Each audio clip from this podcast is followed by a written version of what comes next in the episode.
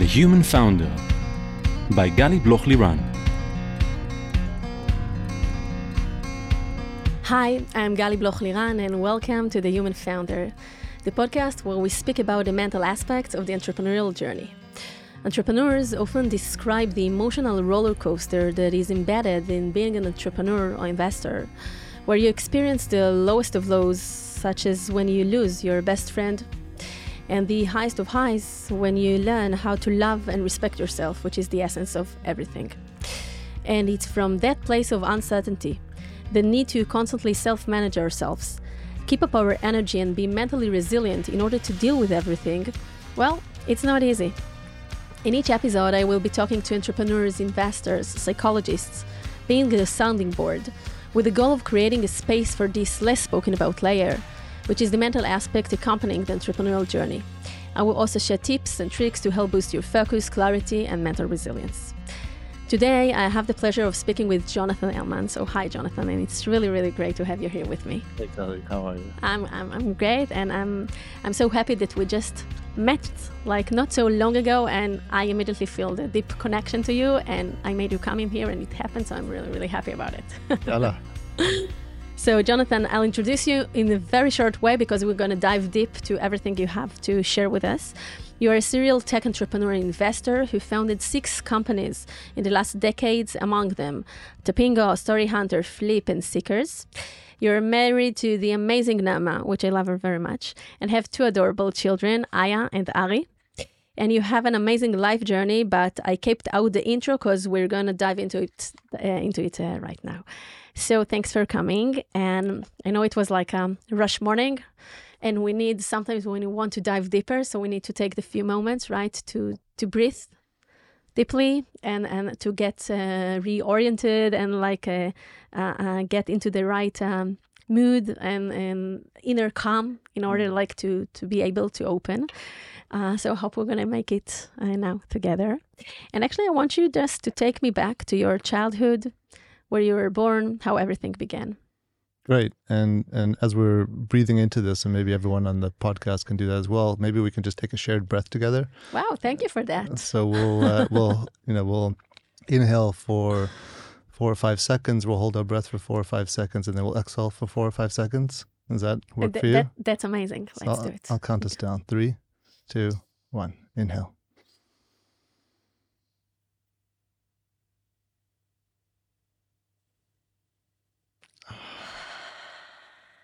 Welcome. Welcome to.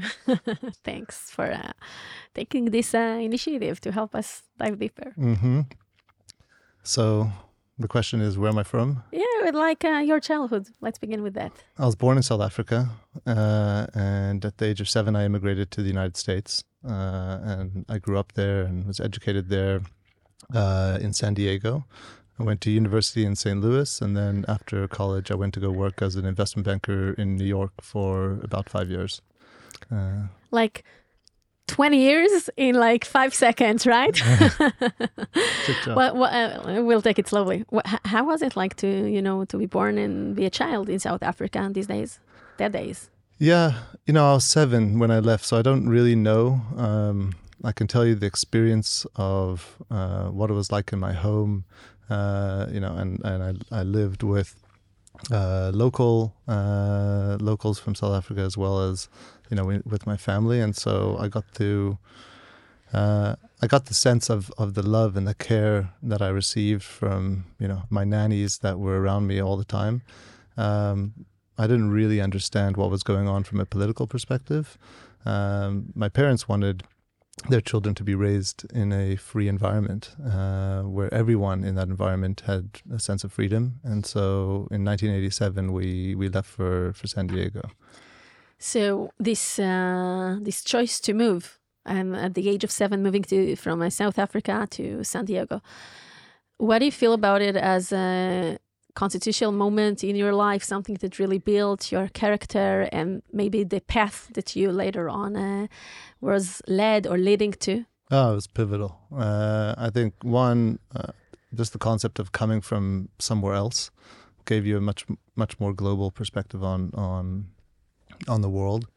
you know, I remember showing up for my first day of school and I had, you know, a neon green shirt and neon blue pants and multicolored socks and bright orange hair and a heavy South African accent. Uh, and I showed up at school and everyone was wearing a white T-shirt and jeans and white socks, and, uh, and it was not uh, uh the coolest kid in the block uh, yet. Yet, uh, or maybe. and what I learned to to coexist with is how do I um, how do I take people's humor uh, you know, they could have been ridiculing you or me or making fun of me. How did I take that and actually work with it and not actually uh, absorb it as though uh, it was an attack on who I was?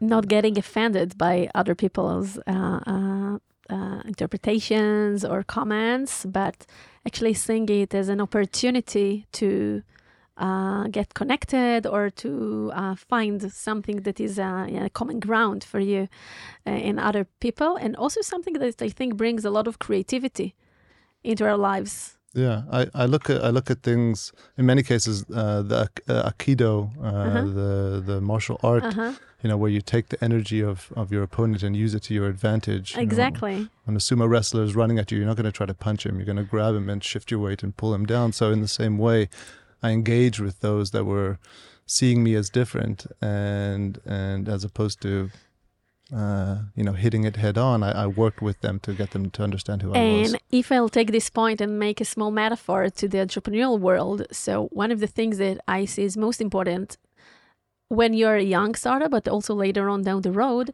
is to really know your competition, to really know the other players and what they're doing and what is your unique value proposition and what do they have that you don't have or what you do have that they don't have and how to leverage it to see those gaps and to learn from them and not to be um, threatened by them but to take it and to see where can it take you to the next step because when you know your surrounding you're in much better position and uh, like to see uh, uh, what is coming and to be prepared for it. Y- yes, and uh, I also believe that you shouldn't care too much. You should know who you are. Exactly. And the more you know who you, you are as an individual, and the less you care about who others are as companies or people, um, not not from a place of disrespect, but from a place of respecting oneself. Mm-hmm. I think you can actually uh, move forward. And, and as an entrepreneur, sometimes you have to do that. You can't be overly concerned about what all the others have and these big companies and their resources. You just need to know that you have an, an understanding of the world that maybe someone else doesn't. And it's your mission to put, bring that to existence.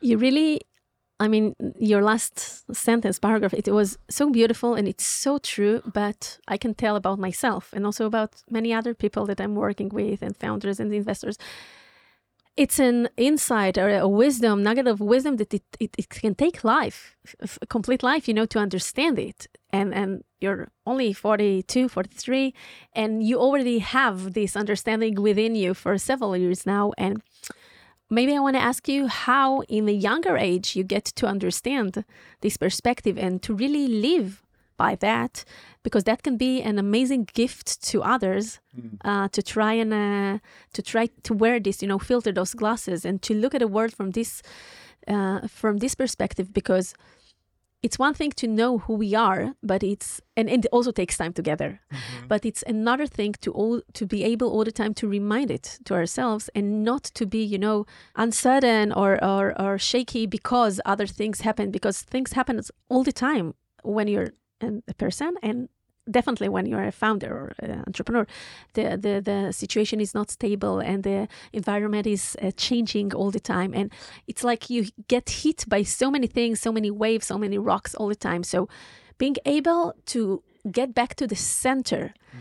and, and and to really remind ourselves that this is who we are we know what we're good at we don't try to look at others all the time and really go with our inner truth. It's it's not an easy mission as important as it is. Right. So i think as a child for me i i spent um you know there was there were definitely many days uh, where i felt disconnected to the world to my friends to my family whatever it might be. And i found solace actually at the top of trees so as a young kid, you know, seven, eight, nine, 10, 11 years old, I would climb trees and I would climb to the highest tree, you know, 100 feet, 150 feet up. And, and at the top of the trees, I reconnected to who I was.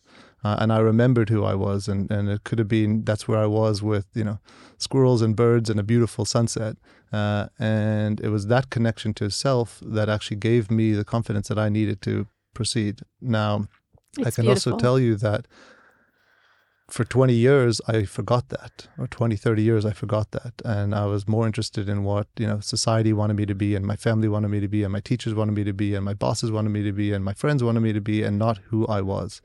Uh, and only recently, you know, in the context of really taking the time for myself, and you know, I can credit meditation with this. I I relearned who I was. I re-remembered, you know, the to the depth of who who I am as an individual, uh, and I think that, coupled with you know the knowing that I had from my from my childhood, right, gave me what I needed to uh, to understand.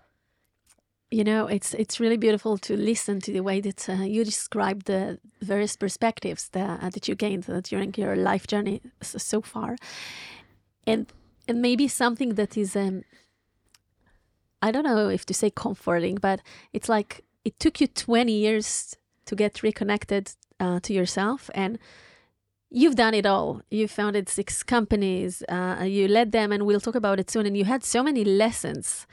And it took you life lessons, family lessons, professional lessons, or learnings. I like this word better, in order to get back to the roots, to who you are, to your core.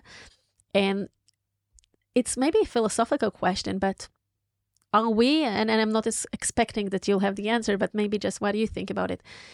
Are we as human and as founders, we have to go through this whole way, this whole journey, this whole process in order to understand, you know, the the basics things that um, later on we really want um, to embrace and to live by. I mean, I think entrepreneurs are are uniquely um, uh, positioned to hit those walls more than most people are, and and I personally believe that fifty percent of people don't wake up in this lifetime. Right, they'll wake up in another lifetime, and about forty-five percent of people wake up on their deathbed. You know, just as they're about to die. Who am I? Why am I? What am I doing in this world? And there's five percent of people that actually wake up. Most of them wake up because of some incident, some event happened to them uh, that you know drove them to start checking in with themselves.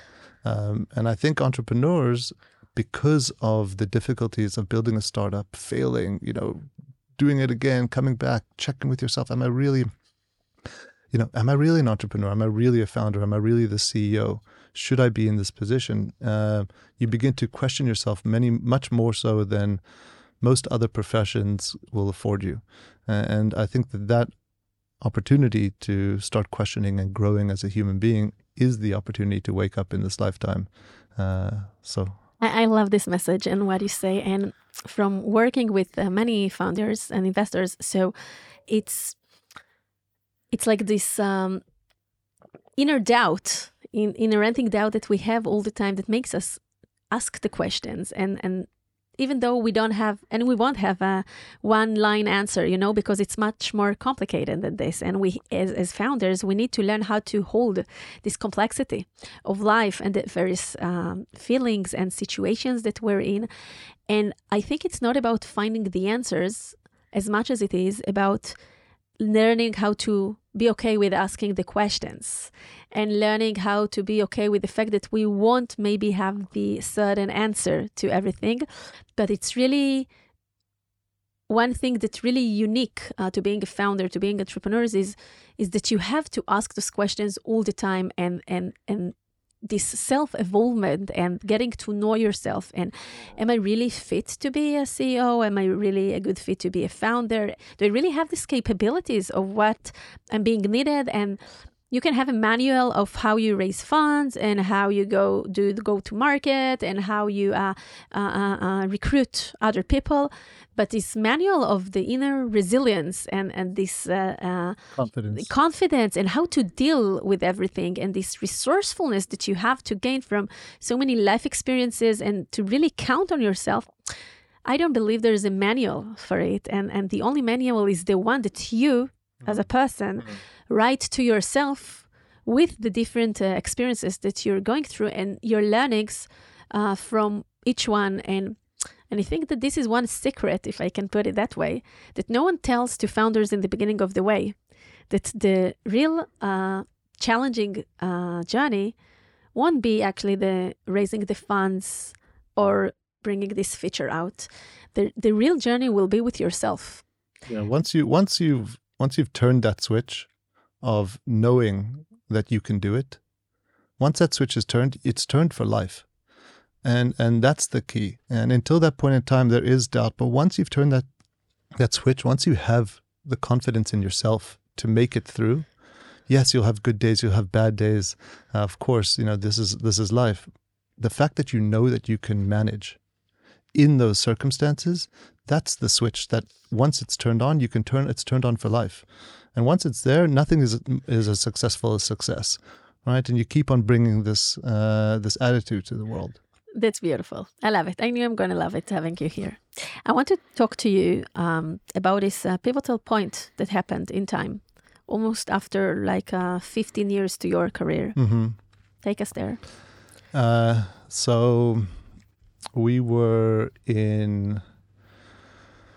Uh, it was August 2018 and um, we I was in the hospital with my wife, uh, checking up on on my son who was uh, having seizures, and um, and we went to get an MRI for him. Uh, thought it was going to be in his stomach, but really we we, uh, we found out that he had a brain tumor um, at the age of two, uh, and um, it was definitely a wake up call for me. Uh, at that point, my focus obviously went directly to him. How do I save him? What do we need to do? What's the right methods?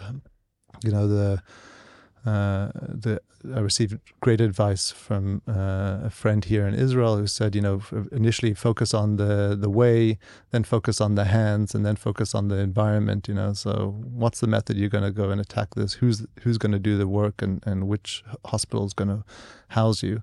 Um, uh, and we went through a really long process. I mean, uh, he had seven different brain surgeries. He almost died three times. Uh, we were there for almost two months in the hospital. Um, and I remember when we came out of the hospital, uh, I said to myself, "Wow, if he can do this, if he can." Uh, if he can come back and, and win this war, I need to prove to him that I can do something great. Uh, and I immediately went on to start building one of my companies, Flip and I was saying, okay, look, I'm going to build a, a, trillion dollar company, and it's going to be incredible, and we're going to change the way people shop, and um, uh, and went full force into into doing that with hundred hour work weeks. Meanwhile, he's coming out of the hospital in recovery, uh, and that progressed for a year. Uh, until uh, we went for a checkup a year later, and that's when I got the sucker punch. You know, the tumor is back we need to go back to the hospital. Uh, another round of brain surgeries. And when I came out that time, um, I realized that, you know, he was four at that point, And I said to myself, okay, well, in 20 years, because Nama and I immediately, when he went in the first time, said, "Okay, we're going to set the intention that you know, 20 years later, he's going to be sitting around the campfire with his chevre, and uh, he's going to be talking about things that no one knows about each other." And he's like, "Well, you know, when I was two, I had a brain tumor, but look at me, I'm doing amazing today." Uh, and so, I, when we came out that second time, you know, I, I said, "Okay, in 20 years, is he going to want to climb Machu Picchu with me?"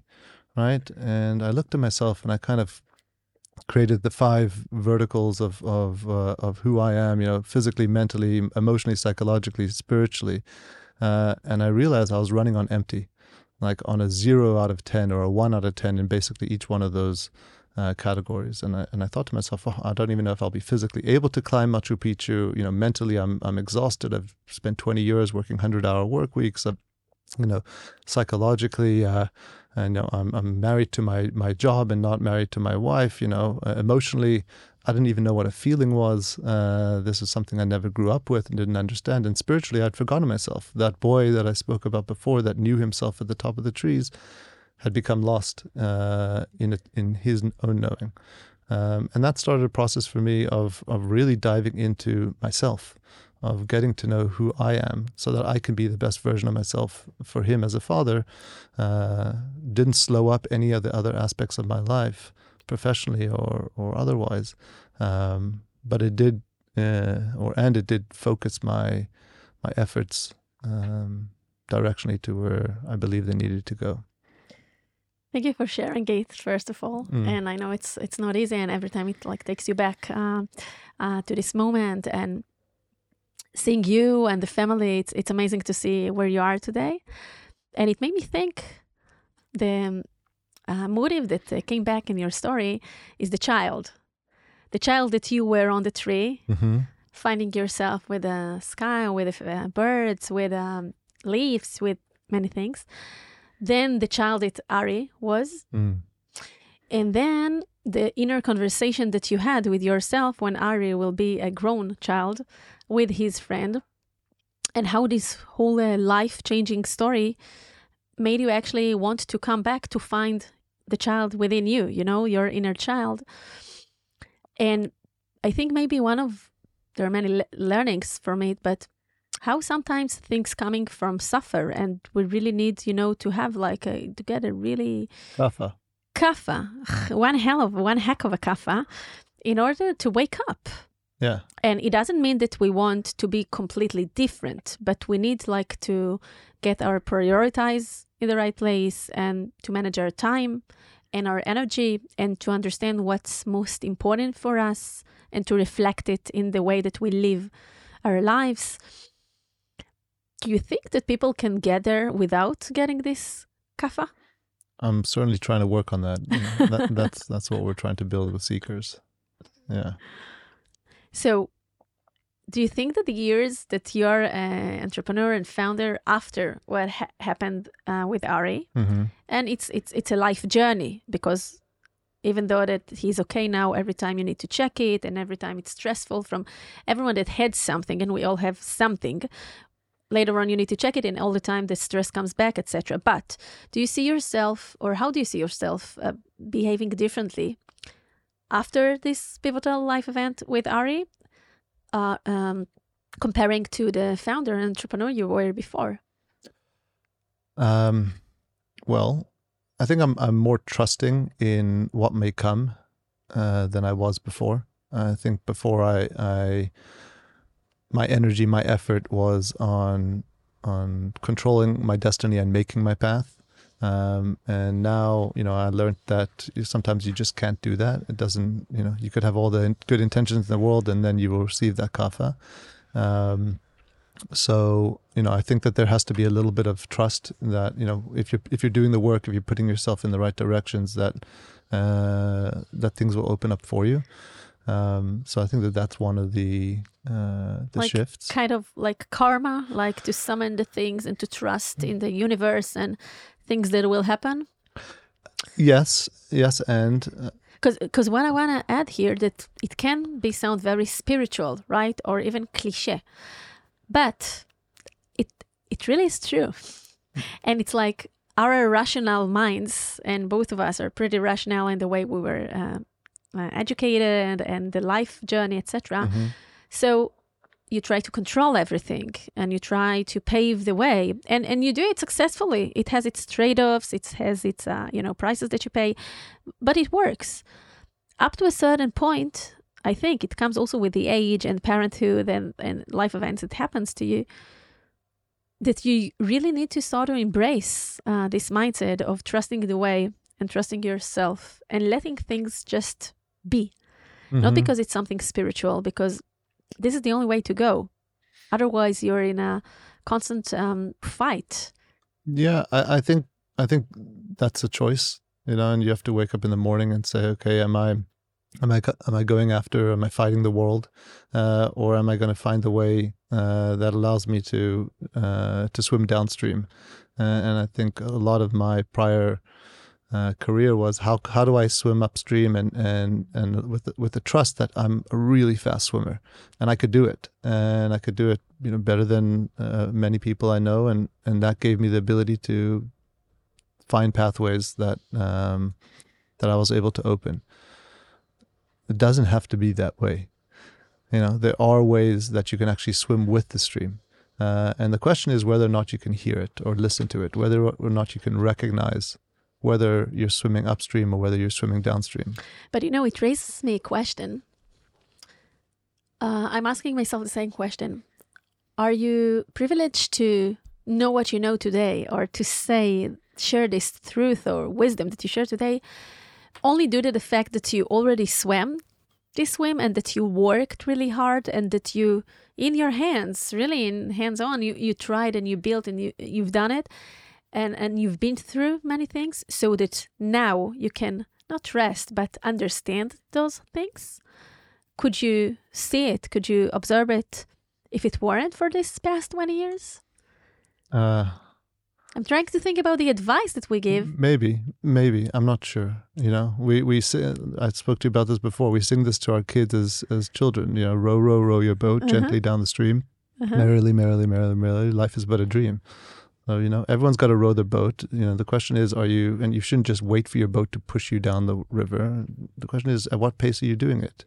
You know, uh, are you doing it gently? Are you doing it, you know, full force? Are you doing it, uh, or are you just waiting for it to happen? row Uh, the boat i love it row the boat Uh, but you, and you got to you can't as, as an entrepreneur you can't wait for anyone to row your own boat you need to row your boat and you know there are times that you need to do it as aggressively as possible for me you know that was a 20 year period uh, and and and i think that that was the right pace for me at that the time at that time um, so I, I I don't know the answer to your question, and I don't know if it's a luxury that I am I have today because of the effort I put in before.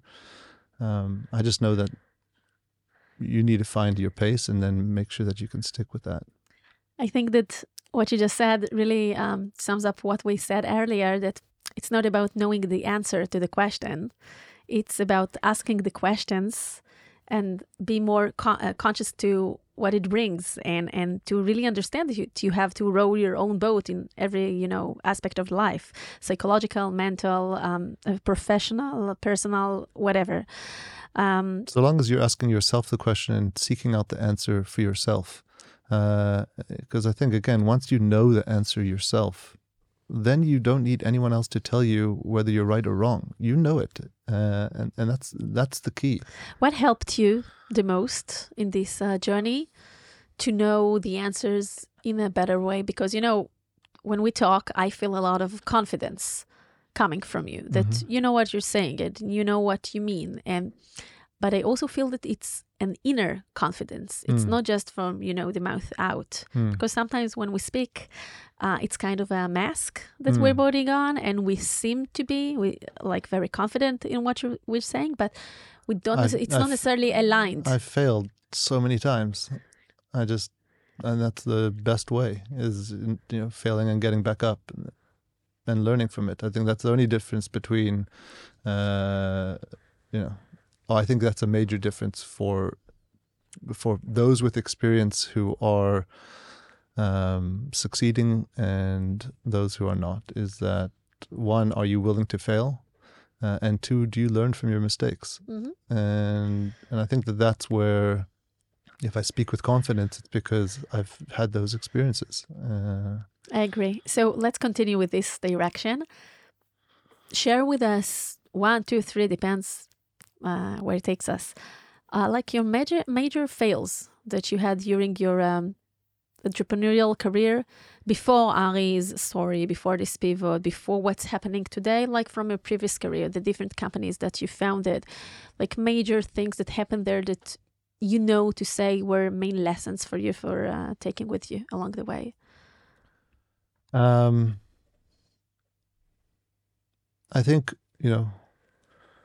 I think uh, a major fail would be my own awareness in certain companies uh, and knowing you know what and where I should be um, keeping myself uh, or pushing things forward and where I should be asking for help uh, and when to ask for help and how to ask for help.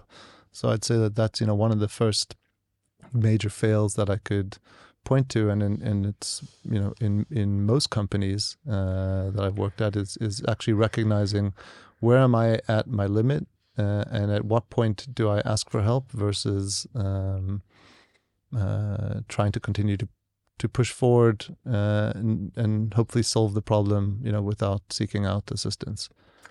In the previous company that you founded, so you were the founder and CEO, or are the positions? Um, other positions, yeah. So everything from founder, CEO to executive vice president uh, to chairman. Um, but for the most part, it's it's starting with an idea uh, and then shifting it to uh, to a company. I think that that's really the stage of building that I enjoy. And then I, I could say like you know I can say as as as you know an, an attempted angel investor, you know uh, a clear failure for me is you know anytime that I invested in a founder and tried to make them an entrepreneur. Uh, and a success on the flip side is every time that I invested in an entrepreneur and I pushed them over the edge to become a founder. Mm-hmm. Uh, and it was very obvious to me that when the going gets tough, if you're a founder who's not an entrepreneur, you run out the door uh, and you don't know how to manage through that situation. Whereas if you're an entrepreneur who just finally took the, the leap to become a founder, um, you know what to do to push through those situations. I'd say that you know that's a so so it's interesting you distinct distinguish between founder and entrepreneur mm-hmm. and not necessarily between founder and CEO for example yeah this the, this is the distinction that um, no I mean that you made there is a that in theory could be a third hat that you could add to the equation because uh, the CEO has a, a, number of different responsibilities and uh, lonelinesses that. Uh, but, but but that's what you meant, right? In the entrepreneur, the execution part, right? Yeah, that's, the ability that's what to you execute. Meant. Correct. Mm, the ability to execute. Yeah. Okay in so many cases, me, you have an entrepreneur that that has the ability to execute, but doesn't have the belief in themselves that they could actually build. And also the inner commitment take, to do whatever it takes in order to grow with it and, and grow this baby into something uh, bigger. This beliefs that going with you, and it's a very very valid point because we see a lot of founders. I'll, I'll change the language a little bit, make it founder and CEO, okay? Because this is like I think it's more like the execution part of it. Although it doesn't have to be the CEO, it can be any C level, yeah. But we see, I see a lot of uh, situations where you have the idea, but then um, you change your mind into to be only the execution and you forget the founder within you and the inner commitment and responsibility that you have to this company and what it takes and what it means. And that sometimes you need to do things that are much uh, uh, bigger, higher, uh, uh, different from your comfort zone and from your duties, etc. Because this is the capacity of a founder, and vice versa. That you keep the so-called capacity, smaller capacity of a founder, just as the initiation of the idea, but you don't grow with the company to the what it takes in order to really uh, learn new capabilities and new abilities in order to make it grow in the execution part. Yeah, as, as I say, million dollar ideas and billion dollar executions. You know, everyone's got a million dollar idea. The question is, can you actually build that idea into a company? Mm-hmm. Uh, and that's the difference between being an entrepreneur and being a founder. Because mm-hmm. we can all be founders, you know, with great ideas. The question is actually, are you going to wake up you know, at two o'clock in the morning when no one else is to solve this problem. To do whatever it takes. To do whatever it takes. Yeah, I agree. So let's continue. I'm not sure it's fa- a failure. I mean, I don't want to give it a tagline of failure, but as a, a change that happened and, and a choice and a lesson. What happened when you decided, when you've decided to leave the companies that you founded? Because it happened several times. So yeah choose one or two, or maybe from a meta, you know, data about what happened sure. there? Share sure. Um, I think the first you know major departure I had was with Tipingo. Um, that was after uh, you know almost six years of of building the company, uh, and you know, I had uh, an opportunity uh, that was in front of me that was one that I would never have again in my lifetime, which was the birth of my daughter. Uh, and I recognized that it would be the first time in my life that I'd be able to QA what does it mean to be a dad. Uh, and that moment was too special for me to pass up.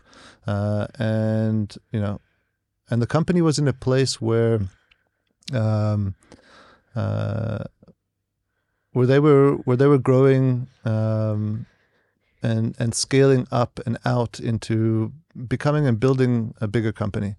Uh, and I think, you know, I, I, have a great relationship with with uh, my co-founder and, and, the CEO of the time, Daniel. And I, I think there was a recognition that this wasn't the stage for me.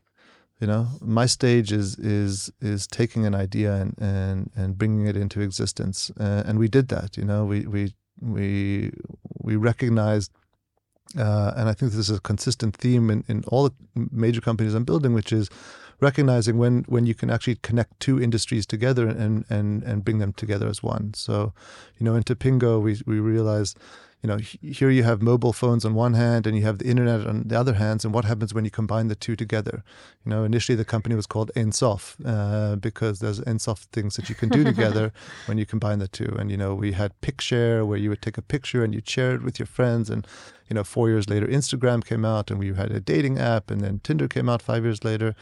Um, you know, and, and that same theme runs through, you know, with Activ, which was a, you know, a surgical robotics company that we developed. Here we had what happens when you have surgery on one hand and computer vision on the other hand and you combine them together. With Flip, it's like what happens when you have social media on one hand and you have logistics and e-commerce on the other hand and you combine them together. With Seekers, it's media and, uh, and technology. The, the, intersection of two things that. Uh, uh, I just think you have the potential for for exponential. Yeah, you have the you have the potential for exponential scale and exponential growth when you can actually combine multiple industries into one, mm-hmm.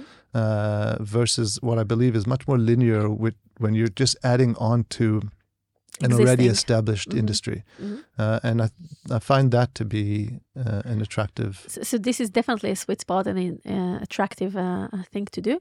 I want to talk a little bit about your emotional uh, experience while being a founder who built several companies and the moment that you're living there. What's happening there? Yeah, it was horrible. yeah, this is your baby. Um, I think it was extremely, extremely trying times, you know, and, and the first one uh, was the hardest, no question, you know, and, and, and, you know, I think I probably made uh, as many mistakes as I needed to make in the process, and and I think I learned uh, a few things about myself um, along the way, and and I can also recognize that it was it was really hard. You know, you you're doing something, you're believing in it. You everyone has this kind of building a billion dollar company, a ten billion dollar company, a hundred billion dollar company, and um, and to leave before you get to that point before you know the company goes IPO or is acquired, you know you feel that that there's something that is not uh, that you've left on the table, uh, and and you know whether it's feeling like you're letting down a, your customers, your your colleagues, your employees, your co-founders. So how do investors. you deal with this uh, feeling that something is left on the table and you could go an extra mile, but you didn't go it because you chose not to. Yeah, and and I think that I think all always you know to dance requires two people. So as much as I chose, uh, uh, you know, the the company chose as well, uh, and I think to recognize that, and this is a question of fighting and swimming upstream versus swimming downstream. Um, you know, I can tell you when I was in the company uh, until the day I left, I saw nothing but the company. That's all I saw. It was it was Tipingo and Tipingo and Tipingo and Tipingo, and and it would be the same for every single company I've ever been a part of. However, it's it was pretty incredible to me that the day after, the week after, the month after, um, you know, with horses they put mm-hmm, horse blinders on. Mm-hmm, mm-hmm. The Tunnel second, vision to see just one thing. The second I came out, mm-hmm. my my world opened up to wow. There are so many things that are available for me to do in this world uh, that I can bring my talents to, that I can, all this experience that I gained in building this company, I can bring to other companies. I, I, felt now um, that earlier you spoke about uh, this. Uh, it was exactly the same. It was so beautiful to see it. Let me reflect for a second. When you you mentioned this feeling that once you touched your inner self and this a, a, success and you know that you can do things. So this was the execution of it you know? That's the feeling. That's like the a, moment that aha moment that you had there.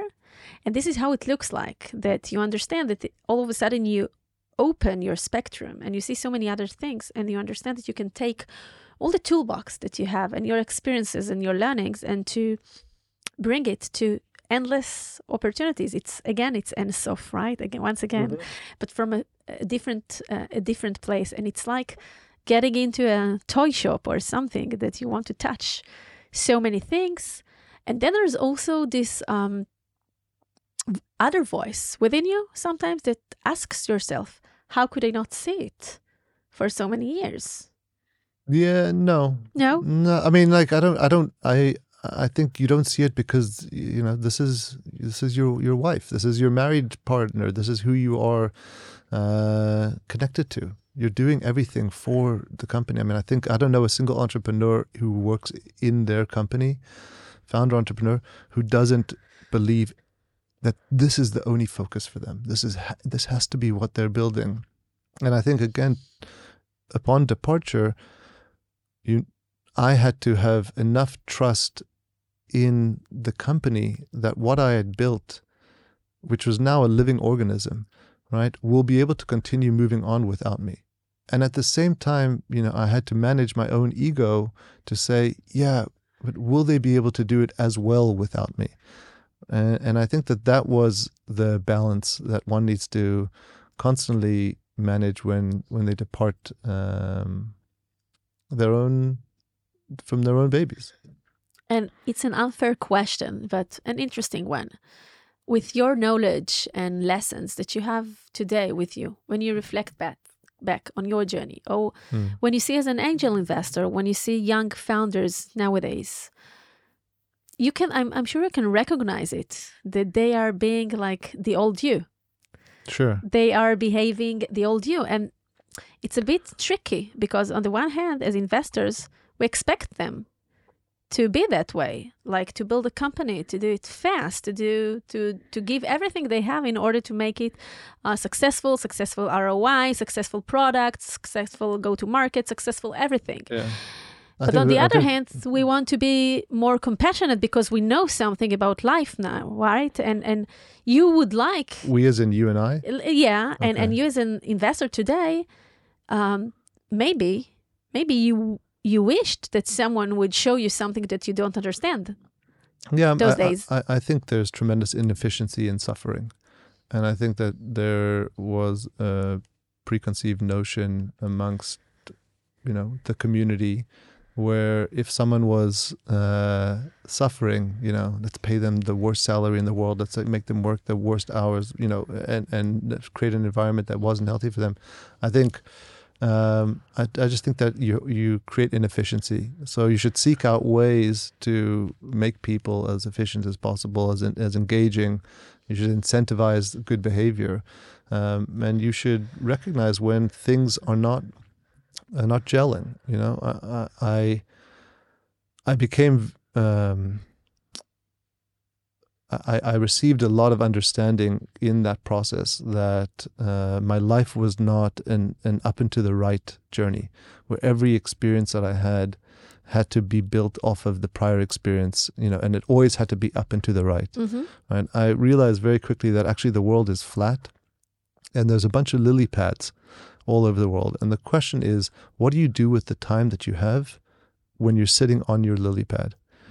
How do you leave your lily pad? And how do you land onto the next one? And that's the only thing that's important. And you can jump left and you can jump right and you can jump up and you can jump down. And in all directions there is no up and to the right. It's all about what do you make from the time that you're spending in places? Do you leave as a mensch? Do you, you do you arrive uh, with humbleness and, and excitement?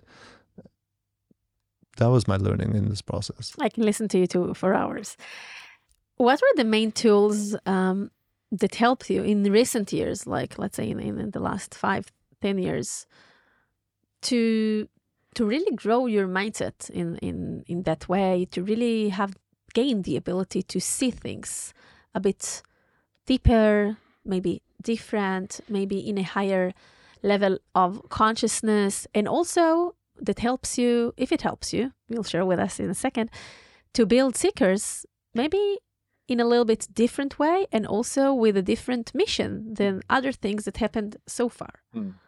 So it's many questions in one. You choose what to answer. That's my way. I always ask many I love questions it. together. I love it. Um, I think I'm extremely fortunate to have uh, to have had and to have in Flip um, the most incredible uh, co-founder uh, in Noor, um, and in Seekers to have incredible co-founders in in Geo and Hadas, and I honestly believe that. Uh, the three of them, and they're all very different and unique in their own ways, ha- have given me the um, the mirrors, the reflections, the space, the understanding of really getting to know who I am, and you know some of it is is is is very harsh. You know when you when you actually start really truly uh, knowing who you are.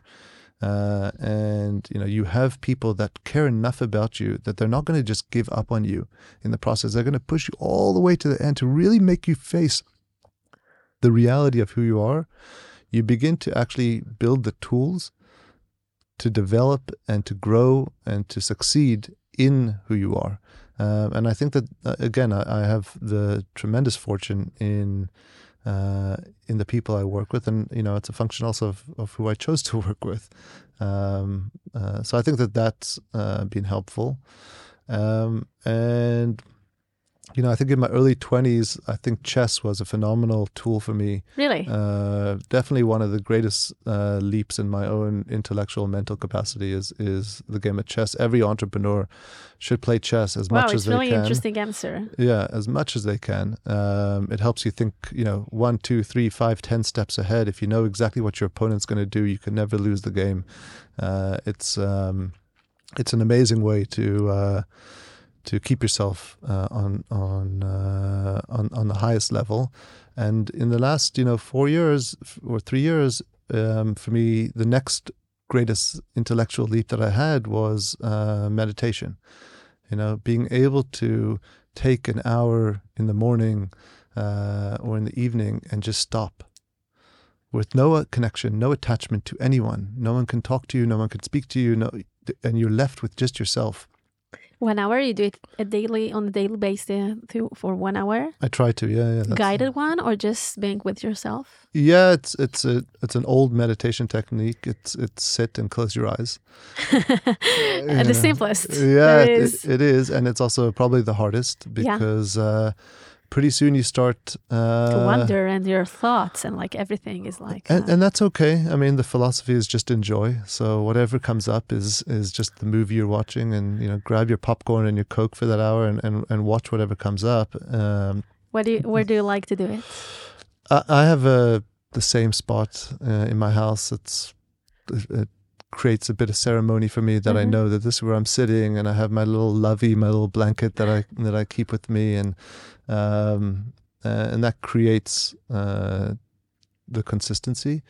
Um, and it's hard, you know, when you're sitting with yourself and there's no one else there to save you, and you start facing the truth of who you are. Um, it's really scary. Uh, like, wow, am I this person? And, and no one's coming to tell me whether I am or I'm not. It's just me. Uh, and And no one gives you a hug there. no one gives you a hug. so you need also to learn to hug yourself you and need to to be learn to compassionate about what everything comes up. Yeah, I think uh, you know we grew up in a world where you know we were seeking love. Uh, you know, we received it from our mothers. You know, almost immediately when we came out of the womb, uh, and then as we get older, we start seeking respect.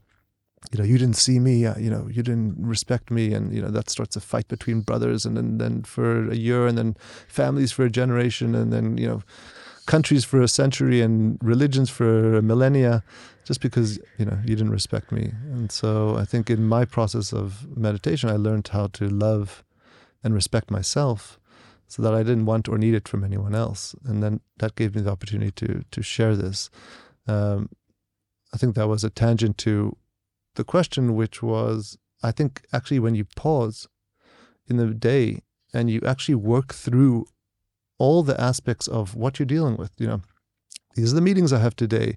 This is the conversation I had with this person yesterday that didn't go so well. You know, let me replay that in my head 20 times over. You know, this is the meeting I'm about to have. How should it go? That when you sh- you you find yourself showing up to the world consciously engaging with the world, consciously acting with the world, as opposed to unconsciously reacting to the world. And I think that in doing this, uh, specifically as an entrepreneur, taking that time to be present enough with yourself that you can consciously act with what shows up versus unconsciously react, you will find that life is easier, people are more pleasant, you're more capable, uh, stress levels will go down. And it's an amazing, um, effective, really effective tool to to bring into your founders toolbox because sometimes we think that all we need to do is just put in our calendar more and more meetings one after the other. And sometimes our days just so full that we don't have a moment to ourselves because our inner you know cup or whatever how you call it everyone uh, has a different name for it. It's like oh no you have to work right? And being and digesting things with yourself is not really a work. This is how we are trained in the beginning but it's not true because the in the ability to digest everything and to understand the processes and to uh, optimize our own machine learning looking from outside about ourselves and what happened and why did we react that way and what can we do differently. These are the moments where we have those big leaps in, in, in the way we, we behave and what we can do otherwise in order to have a better day tomorrow. And it's mm-hmm. not better comparing to others, it's just better comparing to ourselves to sure. be better founders, to be better leaders, to be better parents, to be better partners, whatever, better in everything, even in just a small percent, but like to be a bit better every time. And it only happens if we take the time, and time is like the easiest measure that we have in order to quantitative things to go deeper with yeah. ourselves. And it can be through meditation, through psychedelics, through coach, through psychologists, through many things. Surfing, running. It, there are many, many ways um, to do it. There's no right way, one right way. Everyone should find what's true for him or for her. But doing it is, is so important. And I see so many uh, founders that don't take the time to do it. Mm. Yeah, I mean, I, my my response to that is is um, uh, you know I, I don't have the time not to do it, right? Like I can't, I you know I I think I think um, I probably wouldn't be able to listen to this advice as a twenty seven or thirty five year old you know founder entrepreneur you know, I'd be like, "What? I'm I'm, I'm working until one in the morning, and I'm I'm up at six o'clock, and and when do you, when do you want me to stop and sit down with myself for an hour? Like you, you're crazy." Um, yeah, I just. But maybe, maybe from this honest place that you couldn't listen to yourself. Yeah. Just maybe, from this really honest place of our conversation, younger founders, and by the way, it's not necessarily younger in age. It's also younger in their emotional and consciousness level of development. It's not necessarily age because mm-hmm. I see many many um, developed in their mind uh, founders that can be younger. So there is the chronological age mm-hmm. and there's this you know mindset or psychological age mm-hmm. how how well we get to dive with how deep we get to dive with ourselves right um, so maybe they will just take i don't know 1% 10% of this one hour just small step you know? We only need to begin with small steps. And the beauty in it i think that it evolves like your body your feeling your soul your mind everything within you feels that it has a good impact even though it's challenging. Yeah. So i could tell you from my own experience you know if we go back to the beginning and i you know when i had that moment of understanding that I needed to uh, get out of the empty tank and, and start filling up my each one of these tanks. The body and the mind and the spirit and the soul uh, and the heart is, are incredibly resilient. And within six months, I was like a seven, eight, and nine, a ten in each one of those categories. It was incredible to me to see how quickly mm-hmm. I was able to come back. Uh, and you know, I think that there's there certainly is an opportunity to be um, to take little steps along the way. And and I think another thing beautiful that comes out from what you say is that we, most of us, we have this inner ability to help ourselves mm. if we choose to, if we put effort on it, if sure. we Uh, uh, Once uh, once the sun comes up, it's hard to put back the darkness. right, and and we do have this inner ability to help ourselves. Sometimes it's very very difficult in the beginning, just just to kick it off, just to understand it. But once it begins, and I hope I'm not. It doesn't sound a little bit too I don't know spiritual or high level, but I really I really mean it. I really believe in it. That sometimes we need help in opening this door. hmm But once we enter it, we really have the ability to help ourselves in many, many levels. Uh, it's just a choice, you know, of dedicating the right time to it. Yeah. The, the way I, the way I look at it is, you know, I spent forty years, you know, really cleaning the outside of of the the the pot I cook, you know, the soup of my life in, right? And I spent no time cleaning the inside of the pot, right? And and I, while I had this beautiful clean pot on the outside, you know, I would never cook a meal in it because the inside was filthy. And and as you spend time actually cleaning the inside of your pot, you can actually have the space. It doesn't matter how dirty the outside of the pot, and you're going to keep it clean anyway because the se- second the inside of your pot is clean, you'll want the outside of your pot to be So clean you, as you mentioned cleaning the inside, and personally, I love to. I, I prefer to look at it as building your inside. Um, when you have to build, you have to clean, but you also have to create, Mhm. right? It's not just uh, uh, uh, something uh, passive, just just to clean to take off, but you also need to choose what to bring inside. Mm. But we, we mean the same things. yeah. So before we hit the pause, because we can talk for hours, but we want to keep our uh, listeners focused, just share with us, please, in a few m- minutes, um, what what are you doing nowadays at Seekers?